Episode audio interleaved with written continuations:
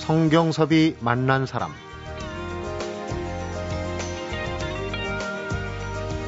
우리나라 전체 문화재의 70%또 국가지정 문화재는 50% 이상의 불교 문화재입니다.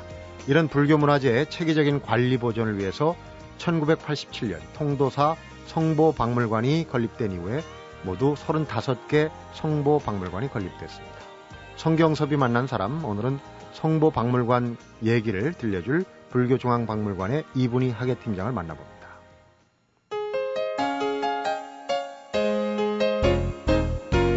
이분희 팀장님 어서 오십시오. 네, 안녕하세요. 아유, 반갑습니다. 예, 예.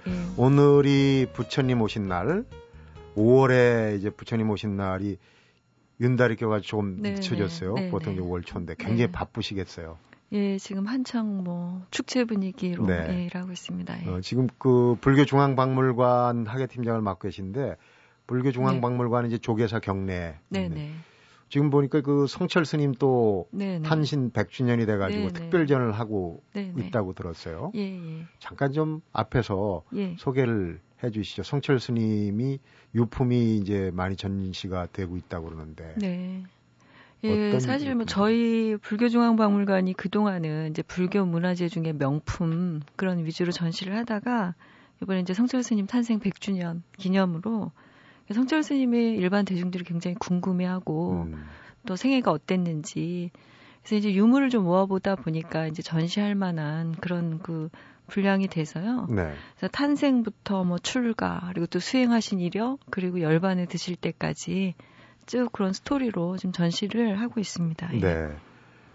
지금 이제 성보박물관을 잠시 얘기하겠지만 이제 성보박물관은 어, 지방에 각 사찰에 있는 네, 거고 네. 이제 그 불교 중앙박물관 이제 제일 중심에 있지 않습니까? 네, 네, 네. 앞에서 어, 전국의 이 전체 문화재의 70% 정도가 불교 문화재다. 하계 팀장이 제가 잘은 모르지만 네, 상당히 그 전문적인 수준까지 모든 걸 관장을 하는데 네, 네. 이런 그 관리해야 될 영역이 넓기 때문에 하실 일도 많고 네. 공부도 참 네. 많이 해야 될 것 같아요. 예.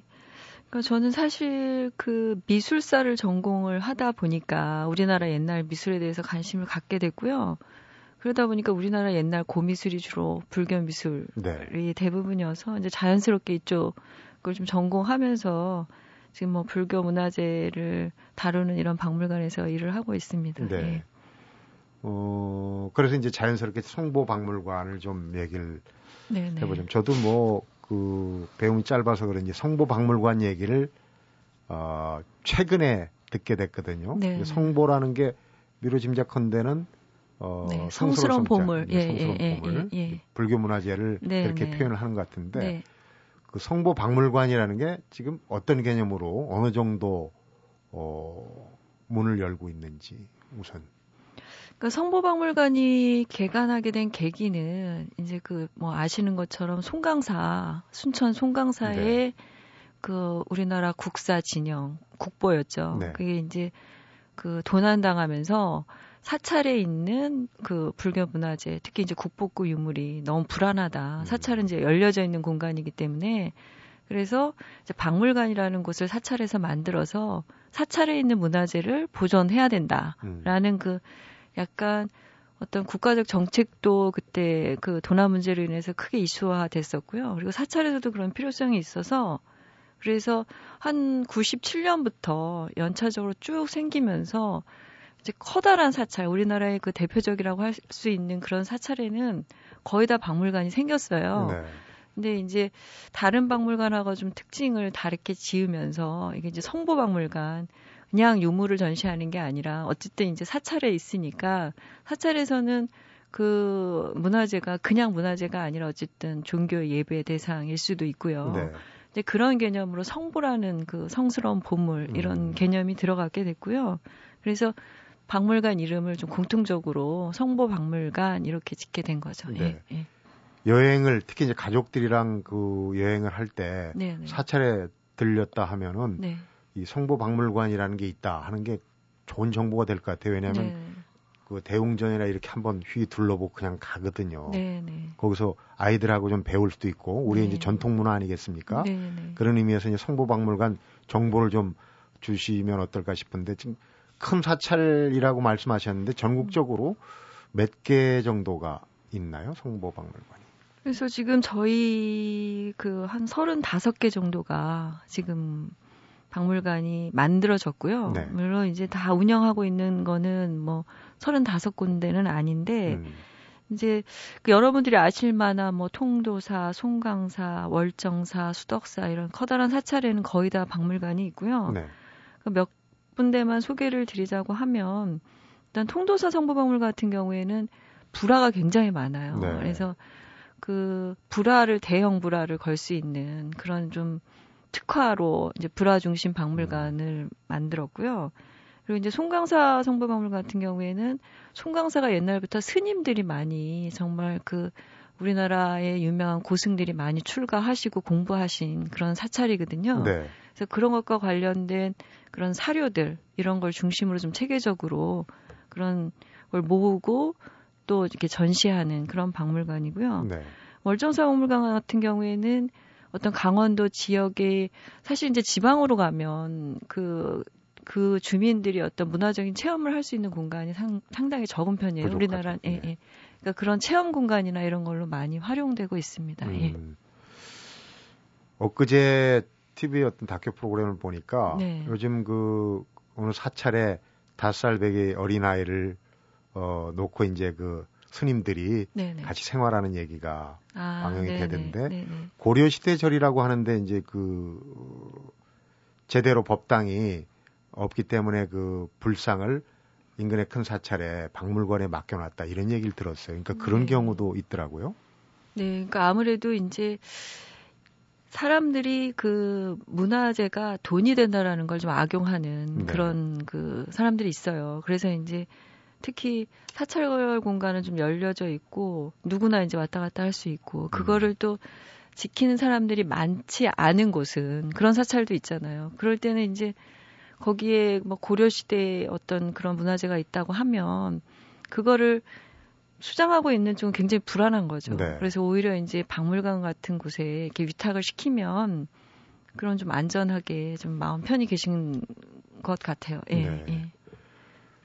또 한 가지 궁금한 건요. 이제 어느 날 그 뭐 고려 시대 조선 시대에 어 수백 년을 거기에 그 위치하고 있었는데 뒤늦게 이제 국보급이다 뭐 보물급이다 해 가지고 새로 발견됐다는 네. 새로운 뉴스들이 나오거든요. 네네. 네. 어, 물론 이제 많이 어, 전국 도처에 산재 있고 문화재 파악이 좀 어려운 부분이 있겠지만은 그럴 때 보면 왜 그게 이렇게 오랜 시일 시간 동안 묻혀 있을 수 있었나 네. 그런 생각을 갖게 되거든요. 예.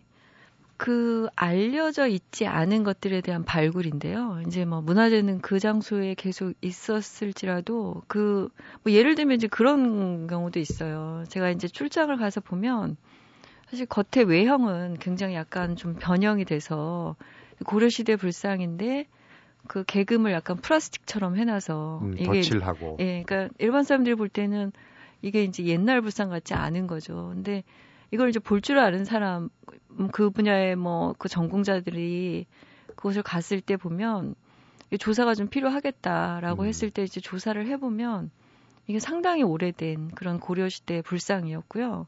그리고 또 그 부처님 안에서 복장에서 굉장히 우리나라의 중요한 그런 유물들이 굉장히 많이 나와요. 불상 안에 또 뭘 넣더라고요. 예, 예. 네. 그걸 이제 복장이라고 하는데 그 불상을 만들고 옛날 사람들은 절대로 그냥 불상을 모시지 않았어요. 지금도 네. 마찬가지인데 그 안에 이제 여러 가지 그 당시에 징기했던 그러니까 어떻게 보면 그 불상을 만들 때 그 시주했던 참여했던 네. 사람들이 자기가 그 기중하다고 생각하는 것들 다 시주를 해요. 그래서 그런 것들이 많이 복장에 들어가거든요. 음. 그리고 복장을 넣을 때 그 당시에 어떤 사람들이 이 그 불상 조성에 참여를 했고 또 누가 이제 불상을 조성했고 네. 그러니까 작가죠. 음. 작가 이름 그리고 시주를 했던 사람들 이름 이런 것들 다 기록이 돼 있어요. 타임캡슐이네요. 예, 그러니까. 타임캡슐이죠. 그 시대의 어떤 그 생활상이나 이런 것도 볼 수 있는 그런 것들이 그런 불상에서도 많이 발견이 됐어요. 음, 예. 네. 그러니까 이제 하계 팀장을 하시면 현장에서 그런 건 네네. 발굴도 하시게 되고 네. 뭐 국보급이 나왔다 그러면 정말 네. 흥분이 되는 네 네. 그런 그 사건이 될 수도 있는데 그런 경험이 종종 있으시죠. 제일 기억에 남는 그런 사례가 혹시 있었으면 한번 소개해 주시죠. 예, 그러니까 아까 제가 좀 전에 얘기한 것처럼 그게 안동 보강사 관음보살상 케이스인데요. 그 사찰이 그 안동 지역에 수몰됐기 때문에 수몰이 그러니까 그 수해 피해가 있어서 그 사찰을 옮겼었어요. 네. 그래서 그 옛날에 오래된 사찰이 아닌 줄 알았었고 또 불상 외형도 그렇게 플라스틱처럼 개금을 해놔서 음. 사람들이 몰랐어요. 그러니까 오히려 그 불상이 그렇게 오래된 불상인지 몰랐기 때문에 손을 안 탈 수도 있는 거죠. 예, 예. 네. 굉장히 좀 아주 그 사람들 인적도 드물고 도난범들의 표적이 될 수도 있었는데 오히려 이제 그렇기 때문에 옛날에 그런 진기한 불상인지 몰랐던 거죠. 근데 이게 조사를 하면서 불상 조사를 했을 때 그 안에서 복장에서 보여빈 다라니 경이 나왔어요. 그러니까 이 보여빈 다라니 경은 우리나라의 그 무구정강 대다라니 경은 많이 아시잖아요. 네. 그러니까 그거 이후로 고려 초에 만들어진 굉장히 진기한 우리나라의 그 인쇄 문화를 볼 수 있는 그런 다라니 경이었고요. 그리고 일본에 한 점 있고 그리고 우리나라 소장자 한 명 정도만 갖고 있을 정도 굉장히 귀한 거예요. 예. 근데 이게 이제 복장으로 인쇄를 하다 보니까 한 장도 아니고 한 23장 정도를 이렇게 같은 판에 인쇄를 한 게 무더기로 나왔어요. 네. 예. 그래서 그때 같이 조사했던 그 서지를 전공한 선생님 막그 자리에서 울고 그랬어요. 너무 이렇게 감격스러워서. 음. 예, 그러니까 그런 경험은 참 저한테 기억에 남죠. 네. 예. 성경섭이 만난 사람 오늘은 부처님 오신 날을 맞아서 불교중앙박물관의 이분희 하계팀장을 만나보고 있습니다.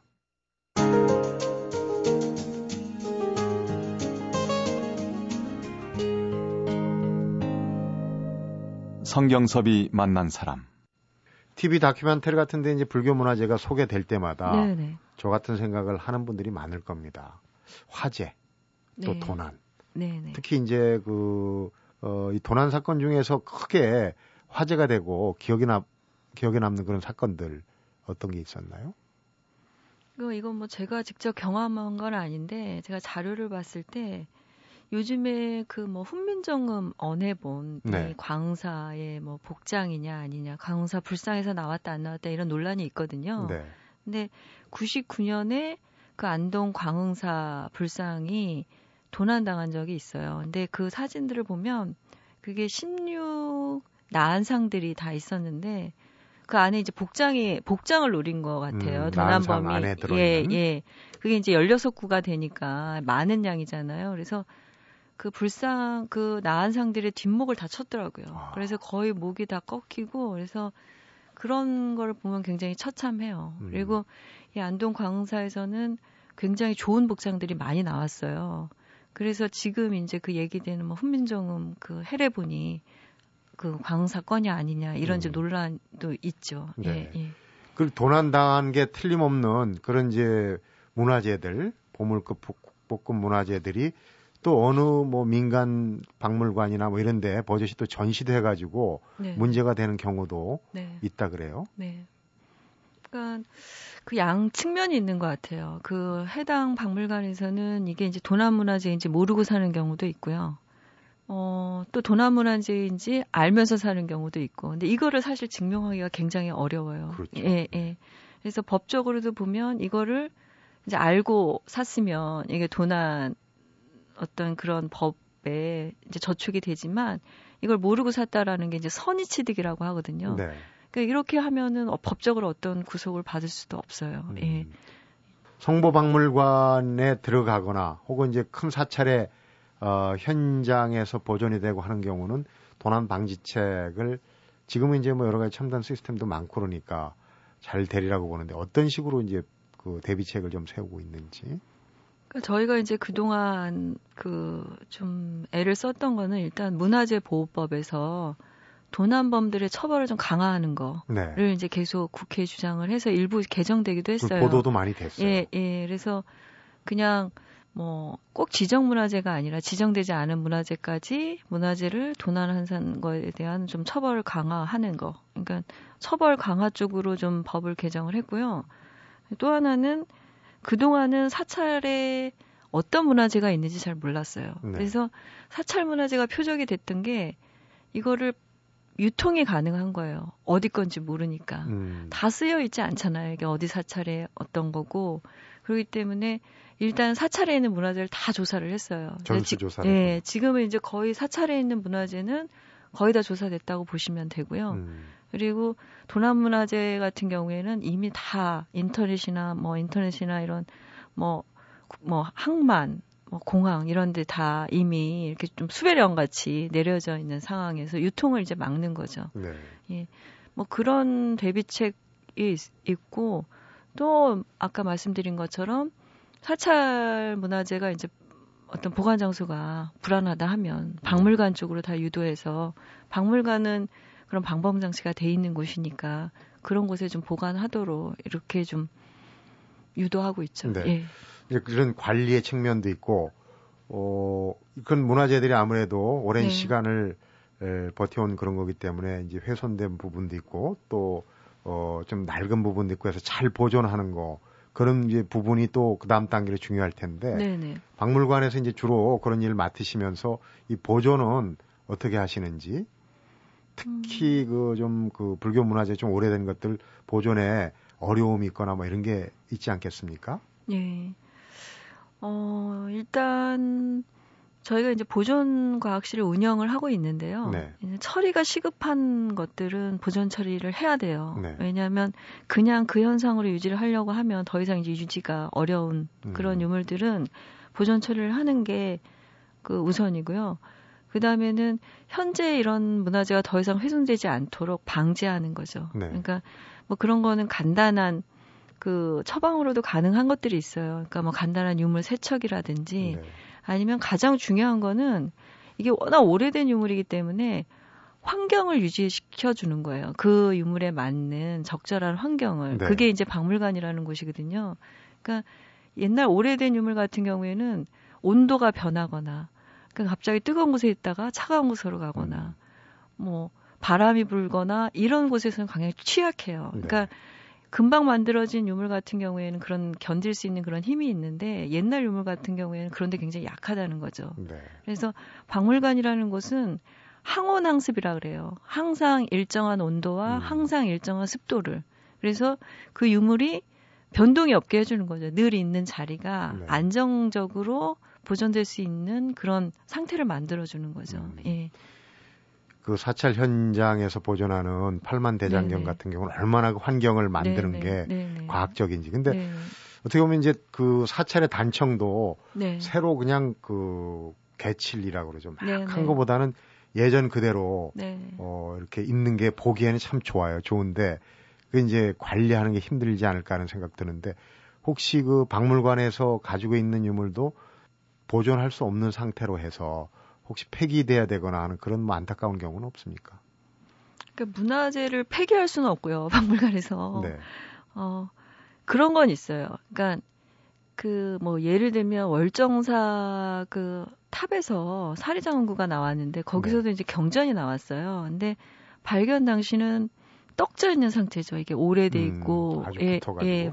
근데 이거를 지금 기술로는 필 수가 없어요. 그러니까 지금은 그 상태로 그대로 두는 거죠. 네. 그래서 나중에 이게 보존 처리 기술이 그거를 펼 수 있는 그런 기술까지 됐을 때, 음. 그 상태를 유지하는 것들이 있어요. 그렇구나. 예, 예. 그러니까 지금 개봉을 하거나 이러지 못하고, 그리고 그 불국사 석가탑에서 나온 사리장원구 중에 무구정강 다란이경이 그 안에 있었고요. 네. 그 안에 또 묵서지편이라고 고려시대의 기록들이 있었어요. 근데 그게 96년에 해체를 했을 때 발견된 건데 사실 그걸 최근에 한 2, 3년 정도밖에 안 됐어요. 그거를 음. 보수 처리할 수 있는 기술이. 네. 그래서 최근에 그것들을 폈던 그런 기억들이 있거든요. 그러니까 네. 그런 것처럼 이제 때를 좀 기다려야 되는 것들이 음. 있죠. 예. 지금 그 문화재 거의 태반을 불교 문화재가 점하는 이유, 역사적인 어떤 그 배경이나 이런 거를 에, 든다면 어떤 음. 게 있을까요? 그러니까 지금은 어쨌든 이제 불교가 하나의 그냥 종교 이렇게 좀 생각하실 수도 있는데 어쨌든 우리나라 역사를 이렇게 쭉 보면 삼국 시대 불교가 들어와서 어쨌든 국가에서 필요해서 이제 불교를 받아들여서요. 통일신라 시대 되면 그 전체가 뭐 전국토가 불국토다라고 기록에 나올 정도로 네. 그만큼 이제 불교가 신봉이 됐죠. 그리고 이제 고려 시대는 완전히 뭐 왕이 불교 국가라고 천명할 정도로 네, 그랬죠. 그렇기 때문에 당연히 문화라는 거는 그 시대 흐름하고 같이 가는 거예요. 그러니까 통일신라 시대나 고려 시대까지는 문화의 주류가 불교일 수밖에 없었죠. 그리고 그러니까 이제 남아 있는 문화재가 불교 문화재일 수밖에 없고 질 좋은 문화재가 불교 음. 문화재일 수밖에 없다라는 거죠. 예. 네. 그러다 이제 조선 시대에 오면 유교가 점점 이게 뿌리를 박으면서 조선 후기 되면 사실 문화의 주류는 거의 뭐 문인화나 서예 이런 그 유교 문화권으로 가는 거죠. 네. 예. 또한 가지 이제 제 개인적인 궁금증이기도 하지만은 이 불자들이 불교 신도들이 가장 높이 치는 보물 중에 하나가 아마 부처님 진신사리가 아닐까 그런 짐작을 해보는데요. 네, 네. 그 부처님의 진신사리가 도대체 얼마나 많이 나왔길래 어 남방에서부터 중국까지 그 넓은 지역에 불교가 전파됐는데 우리나라에도 지금 부처님 진신사리를 모신 사찰이 몇 개 되지 않습니까? 네, 네. 그래서 뭐 성지로 완전 불교 그 진신사를 모신 곳이라는 게 한 네 군데 정도 되고요. 네. 상당히 불교 신자들이 어 그 꼭 가서 예배해야 되는 음. 그런 곳이 몇 군데 있고요. 이제 그런 곳들은 기록적으로 이제 진신사리를 모셨다라고 기록이 돼 있기 때문에 정말 진신사리가 있냐 없냐 이거는 저희가 이제 기록을 통해서밖에 판단할 수 없고요. 네. 그리고 이 사리에 대한 신앙이 굉장했었던 것 같아요. 그래서 이거 우리나라뿐만 아니라 중국에서도 그랬고요. 그러다 보니까 이게 정말 진신살인지 부처님의 그 정말 그 뭐 부처님 몸에서 나온 살인지. 근데 나중에 보면 사리가 뭐 법신사리도 만들어지고요. 그리고 그 비슷한 사리들을 계속 만들면서 사리 법신사리는 어떤 겁니까? 그러니까 부처님의 말씀을 아. 사리처럼 하는 거죠. 그러니까 경전 아까 뭐 음. 무구정강다라니경 같은 경전도 사리로 예, 예, 표현하는군요. 예, 법사리 예, 그런 사리 신앙이 막 이렇게 많이 이렇게 신봉이 되면서 다양하게 그런 사리들을 많이 만들어진 것 같아요. 네, 예, 예, 그렇군요. 예. 그럼 진신사리라고 확실히 네. 이 입증이 된 거는 없다는 그러니까. 기록상으로는 진신사리를 모셔왔다라는 뭐 실, 뭐 통일신라 시대 이런 기록들이 있으니까 네. 그렇다고 믿는 거죠. 네, 예, 예, 예. 그렇군요. 예, 예. 부처님 오신 날 분위기에 딱 걸맞는 노래 한 곡 들어보고 계속 얘기 나눠보도록 하겠습니다. 김현숙입니다. 나보다 더 나를 사랑하는 님이시여.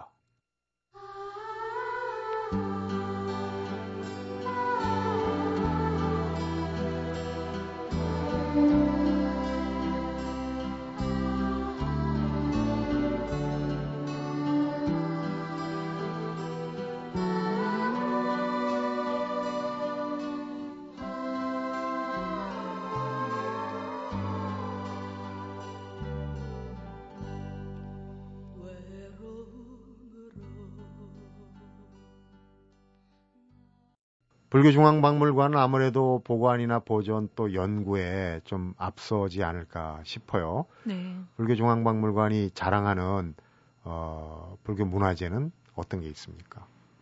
사실 불교중앙박물관은 그 조계종단에서 만든 박물관인데요. 아까 말씀드린 것처럼 35군데 성보박물관을 좀 지원하고 네. 그런 센터 역할을 하려고 이제 만든 거고요. 그리고 여기서 이제 뭐 많은 유물을 추장하기보다는 해당 사찰에서 유물을 보관하기 어려운 것들이 아. 있어요. 그러면 좀 그런데 굉장히 좀 진기한 그런 유물들이 담당자도 있어야 되고요. 특히 이제 보존 쪽으로 그 응급할 때 이 유물에 대해서 적절한 네. 그 처치를 할 수 있는 사람도 있어야 되고 그러니까 그런 시설이 갖추어진 곳이 있어야 된다라고 그런 취지에서 만들어졌고요. 네. 그래서 뭐 대표적인 유물은 그 아까 말씀드린 것처럼 불국사 석가탑에서 나온 음. 우리나라 그 우리나라뿐만 아니라 그 세계 최초의 목판 인쇄술이 인쇄라고 하는 무구정강 다라니경을 네. 비롯한 그런 석가탑에서 나온 사리장원구 일체가 지금 박물관에 저희 박물관의 뭐 대표적인 유물이라고 할 수가 있죠. 예, 네. 예. 이제 그런 그 성보박물관도 그렇고 보존하고 보관만 해놔서는 네. 의미가 없지 않습니까? 일반의 대중의 국민들한테 네, 보여주고 그렇죠. 예, 어? 예. 어떤 느낌을 갖게 해주는 게 상당히 중요하다고 네, 봐요. 네, 그래서 이제 네. 특별 전도 하고 전시회도 하고 그러는데 그런 건 대체로 어떤 계기를 에, 가지고 어떤 형태로 열리는지 그것도 궁금해요. 사실 그 어떤 특별전을 할 건가는 저희 학예실에서 이제 스터디를 해요. 네. 그래서 어떤 유물을 갖고 어떤 식으로 좀 보여줄 것인가 그리고 뭐 기간이나 이런 거는 이제 해마다 좀 정례적으로 이루어지기 때문에 그 보통 큰 특별전 같은 거 한 1년을 준비를 하거든요. 네. 그리고 특별전은 꼭 저희 유물만 갖고 전시를 하는 게 아니라 이제 주제가 정해지면 다른 곳에서도 유물을 빌려와요. 그거 어. 주제에 맞는 그런 유물들을 빌려오고요.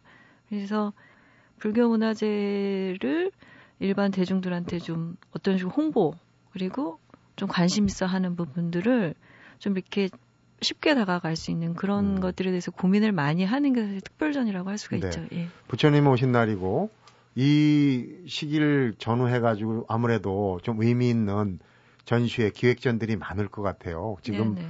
어 어디 가면 어떤 그 전시회를 볼 수 있는지도 정보를 혹시 갖고 오셨으면 이 기회를 통해서 좀 홍보를 하시죠. 지금 저희 중앙박물관에서는 그 성철 스님 특별전을 네. 그 부처님 오신 날 그 주간까지 이렇게 지금 하고 있고요. 계시고. 예. 네. 그리고 뭐 통조사 성모박물관 같은 경우에는 해마다 괴불탱을 해요. 이 괴불이라는 거는 원래는 그 불교에서 큰 의식을 할 때 야외에 걸었던 그런 음. 한, 건다는 의미의 그쵸, 괴자죠. 예, 예. 그래서 거의 크기가 한 10m 이상이에요. 오. 굉장히 큰 그런 그 불화인데요. 거대 불화죠. 그래서 이걸 웬만한 박물관에서는 걸지를 못해요. 그런 네. 장소가 마련이 돼야 되기 때문에. 근데 통조사 박물관은 해마다 이 괴불을 돌아가면서 전시를 하고 있어요. 그래서 네. 올해도 지금 하고 있는 걸로 알고 있고요.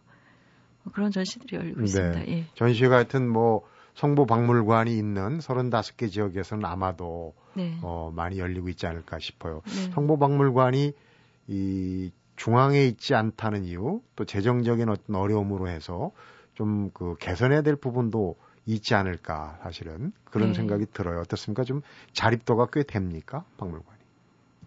음, 사실 되게 운영에 대해서 어려워해요. 그래서 이 박물관을 운영하기 위해서는 일단 아까 말씀드린 것처럼 항온항 수시설을 유지를 해야 되는데 돈이 들어가죠. 그게 이제 전기료가 이게 만만치가 않아요. 그래서 아주 작은 규모만 해도 뭐 몇백만 원을 한 달에 이렇게 들어가니까 그래서 이것들을 유지하려면 사실 운영비 그리고 박물관에는 사람이 있어야 돼요. 이거를 학예사라고 하는 유물을 볼 줄 알고 유물에 대해서 공부를 한 사람들이 있어야 그래야 되겠죠. 예, 네. 그러니까 거기에 대한 인건비 이런 것도 어 뭐 부담해야 되는 것들이기 때문에 운영에 대해서 상당히 좀 어려워하고요. 그리고 네. 특별전 한 번 하는 것도 상당한 많은 자금이 들어가죠. 네. 예, 그래서 조그만 박물관, 특히 이제 사찰에 있는 조그만 박물관 같은 경우에는 운영 부분에서 좀 굉장히 그런 부분을 좀 호소를 많이 하는 편이죠. 음. 예.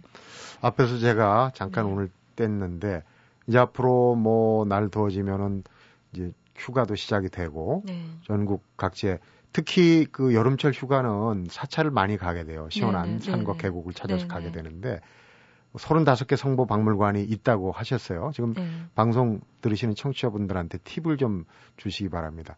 어떤 식으로 가서 박물관을 에, 구경하면은 특히 이제 가족들과 함께 하면 좋을지 그런 방법에 대해서. 어, 미리 좀 공부를 하고 가시면 보실 때 좀 더 재밌을 것 같고요. 네. 예. 그리고 이제 사찰 성보박물관 같은 경우에는 사찰이라는 현장이 있고 또 그 사찰에 관련된 중요한 문화재가 모여 있는 것이기 때문에 네. 사찰하고 동떨어져서 볼 수가 없는 곳이에요. 그래서 같이 그 사찰의 역사나 이런 것들 좀 이해하고 가셔서 그렇게 같이 보시면 좀 재밌게 보실 수 있을 것 같고요. 네. 그리고 그런 것도 재밌을 것 같아요. 다른 박물관하고 다르게 꼭 이렇게 좀 사찰별로 좀 순례를 하면서 네. 그 사찰 성보박물관이 갖고 있는 특성이 뭔지 음. 어떤 부분이 좀 재밌는 게 있는지 이런 거를 좀 염두에 두시면서 관람을 하시면 예, 재밌을 것 같습니다. 네, 예. 중요한 문제. 네. 관람료가 있습니까? 거의 관람료는 없어요. 관람료는 예, 예 거의 예, 없고 예, 그렇다면 미리 이제 그 인터넷에도 정보가 많이 있을 거 아닙니까? 네, 네, 박물관 네. 홈페이지도 네, 있고 쫙 돌아가면서 계획을 세워서 특히 이제 그 배우는 학생들이 있다면은 그렇게 전국을 순회하면서 볼 수 있는 그런 기회도 되는군요. 네, 네. 마지막으로 이 불교 문화재에 대해서 우리 이제 현지 사방에 전국 각지에 아직도 발굴되지 않은 부분이 있지 않습니까? 네, 네. 문화재가 특히 많이 나오는 지역에 사실은 주민들한테 뭐 당부하실 말씀도 혹시 있지 않을까 싶은데요. 그러니까 문화재는 어쨌든 그 역사의 많은 공백을 메꿔주는 중요한 그 열쇠라고 생각을 하고요. 네. 그래서 어 가까운 뭐 일본에 가서 보면 참 그런 느낌이 많이 드는데 그 많은 사람들이 자기 문화재에 대한 그런 긍지와 네. 이런 거를 갖는 게 그거에 대한 부가가치나 이런 거를 국가적으로 볼 때 굉장히 많은 것들을 생산해낸다고 생각을 해요. 네. 그래서 물론 이제 지금 우리나라도 음, 대부분 국민이 그런 문화재에 대한 인식이 굉장히 높아져서 좋아졌죠. 사실 이제 저희 마음대로 하는 것도 한계가 있어요. 굉장히 많은 그 눈들이 어, 예의주시하고 있고요. 네. 문화재를 제대로 보존하는지, 문화재를 보존하는 뭐 국가나 해당 기관이나 이런 거에 대한 상당히 많은 부분들 요구도 하시고 또 질책도 하시고 지금 뭐 분위기가 많이 사회가 성숙했다고 할 수가 있죠. 네. 예.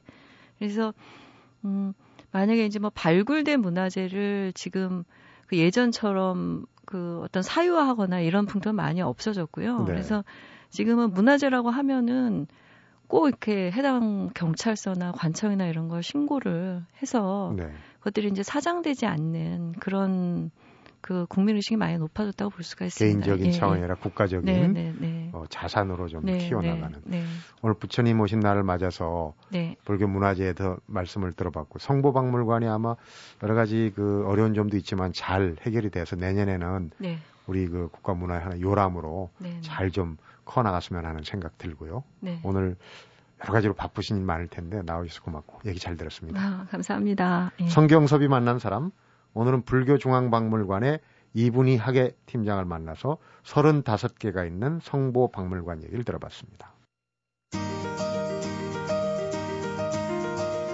문화재에 문제가 생겼다고 하면 아예 없어지는 멸실, 못 쓰게 된 훼손, 그리고 도난 이 세 가지일 텐데요.